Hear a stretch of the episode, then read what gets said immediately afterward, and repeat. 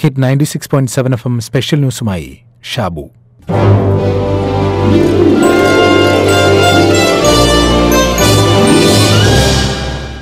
Keep on living എന്നൊരു വാക്യത്തിന് ഇന്നത്തെ സാഹചര്യത്തിൽ വലിയ മതിപ്പ് കൈവന്നിട്ടുണ്ട്. കാരണം ഉയിർപ്പിന്റെ ജീവൻ തേടുകയാണ് മനുഷ്യരാശി മുഴുവനും. അതിനാൽ തന്നെ ഈ ഈസ്റ്റർ ദിനത്തിൽ മനുഷ്യരൊന്നാകെ പ്രത്യാശയോടെ ആ ഉയർപ്പിനു വേണ്ടി കാത്തിരിക്കുകയാണ്. ക്രിസ്തുവിന് കുരിശ് ചുമലിലേറ്റേണ്ടി വന്നു. എന്നാൽ അതോടെ ജീവിതം അവസാനിച്ചു എന്നർത്ഥമില്ല. അവിടെ ഉയർത്തെഴുന്നേൽപ്പുണ്ടായി. അതൊരു അതിജീവനമാണ്. ക്രിസ്തുവിന്റെ ഉയർപ്പിന് മൂന്ന് ദിവസം കാത്തിരിക്കേണ്ടി വന്നുവെങ്കിൽ ഇന്ന് മനുഷ്യരാശിക്ക് അതിൽ കൂടുതൽ കാലം കാത്തിരിക്കേണ്ടി വരുന്നുണ്ട്. മൂന്ന് ദിവസമോ മുപ്പത് ദിവസമോ കൊണ്ട് ഈ പിടികിട്ടാത്ത പ്രശ്നത്തിൽ നിന്ന് നമുക്ക് ഉയർത്തെഴുന്നേൽക്കാൻ കഴിഞ്ഞെന്നു വരില്ല. അതിനർത്ഥം ഒരിക്കലും മോചിതരാവില്ല എന്നല്ല. ഈ കാർമേഘ പടലങ്ങൾ മാറിയേ മതിയാകൂ. ഇപ്പോഴുള്ള ജീവിതത്തിന്റെ ഇരുണ്ട വശം മാത്രം കണ്ടുകൊണ്ട് നിരാശാഭരിതരാകേണ്ട യാതൊരു കാര്യവുമില്ല. ഇന്ന് ഈസ്റ്റർ ദിനത്തിൽ മാതൃഭൂമി ദിനപത്രത്തിന്റെ മുൻപേജിൽ കൊടുത്തിരിക്കുന്ന ചിത്രത്തിന്റെ അടിക്കുറിപ്പ് എന്റെ ജീവനെ എന്നാണ്.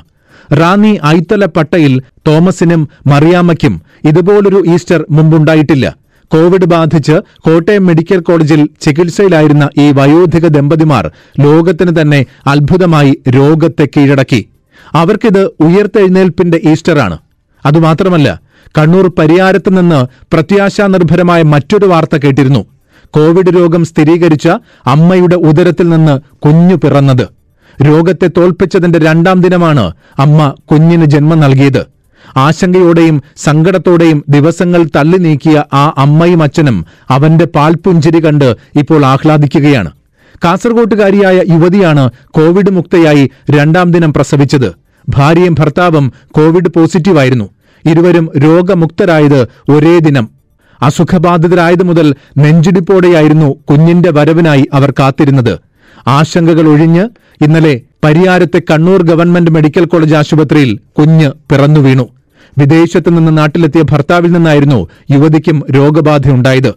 രോഗം മാറിയതിനാൽ ദമ്പതിമാരെ കൊറോണ വാർഡിൽ നിന്നും ഡിസ്ചാർജ് ചെയ്തിരുന്നു. എന്നാൽ പ്രസവത്തിനായി യുവതിയെ വീണ്ടും അഡ്മിറ്റാക്കി ഭർത്താവിനെയും കൂടെ നിർത്തി. അതുകൊണ്ട് ഇതൊരു കെട്ടകാലമാണെന്നും നിരാശാഭരിതമായ കാര്യങ്ങൾ മാത്രമേ ചുറ്റിനും സംഭവിക്കുന്നുള്ളൂ എന്നും കരുതണ്ട. ഈ പീഡാനുഭവകാലം കടന്നുപോകും.